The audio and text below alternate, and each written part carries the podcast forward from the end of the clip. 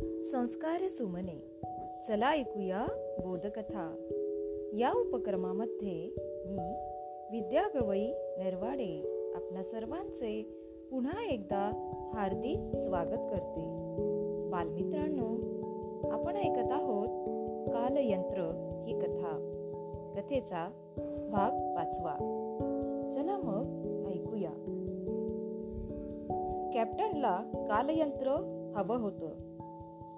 Captain काकांना म्हणतो फुकट नको विकत हवंय. तुम्ही मागाल त्या किमतीला मी विकत घेईन. बोला देणार ना विकत? किती पैसे घेणार? दोन कोटी? तीन कोटी? तुम्हाला काय उपयोग त्याचा? काहीच नाही.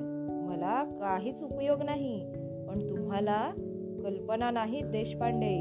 आतापर्यंत तीन देशांनी मला या कालयंत्राच्या बदल्यात शंभर कोटी रुपये देण्याचं कबूल केलंय. काकांना धक्का बसला.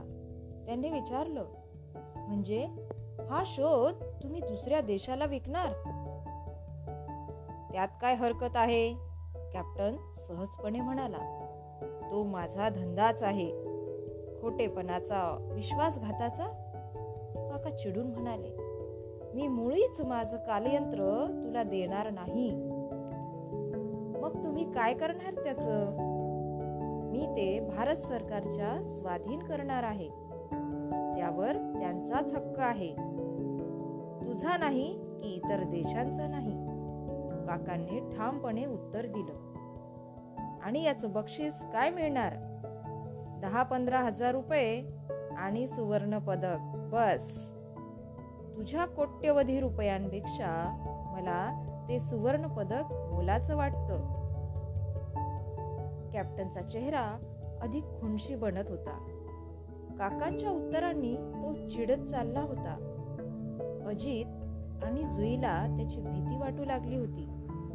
पण त्याचबरोबर मनातून त्यांना काकांचा अतिशय अभिमान वाटत होता. देशपांडे विचार करा यात तुमचाच फायदा आहे. कॅप्टन शांत राहण्याचा प्रयत्न करत म्हणाला मला माझा फायदा तोटा कळतो. तुम्ही आता जाऊ शकता. काकांनी दाराकडे बोट दाखवले. कॅप्टन क्रॅकजॅकने खांदे उडवले आणि तो उठला. सावकाश दाराकडे गेला. आता तो रागाने नुसता थरथरत होता. दारात उभा राहून तो म्हणाला मला हवी असलेली गोष्ट कशीही करून मिळवतोच. दुर्दैवाची गोष्ट अशी की प्रत्येक वेळी मला जबरदस्तीच करावी लागते. तुम्ही कालयंत्र विकत द्यायला तयार नाही ठीक आहे. मला ते जबरदस्तीने घेऊन गेले पाहिजे. मी मी पोलिसांना बोलवीन. काका थरथरत म्हणाले. पोलीस! कॅप्टन मोठ्याने हसला. कसं बोलवणार? फोन आम्ही कापून टाकलाय. त्याने बाहेर पाहून हाक मारली. दगड्या धोंड्या दोन दणकट माणसं आत आली. हे माझे खास मदतनीस. रॉकी उर्फ दगड्या आणि जॉकी उर्फ धोंड्या. देशपांडे तुम्ही या दोघांबरोबर तुमच्या प्रयोगशाळेत जा आणि कालयंत्राची फाईल यांच्या स्वाधीन करा क्रॅकजॅक म्हणाला. फाईल मी कुठल्या शोधाची फाईल ठेवत नाही.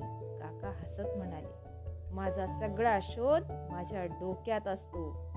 बालमित्रांनो या ठिकाणी आपण थांबूया. उद्या पुन्हा भेटू कथेच्या पुढील भागामध्ये. तोपर्यंत घरी राहा सुरक्षित राहा आणि मास्क वापरा. धन्यवाद.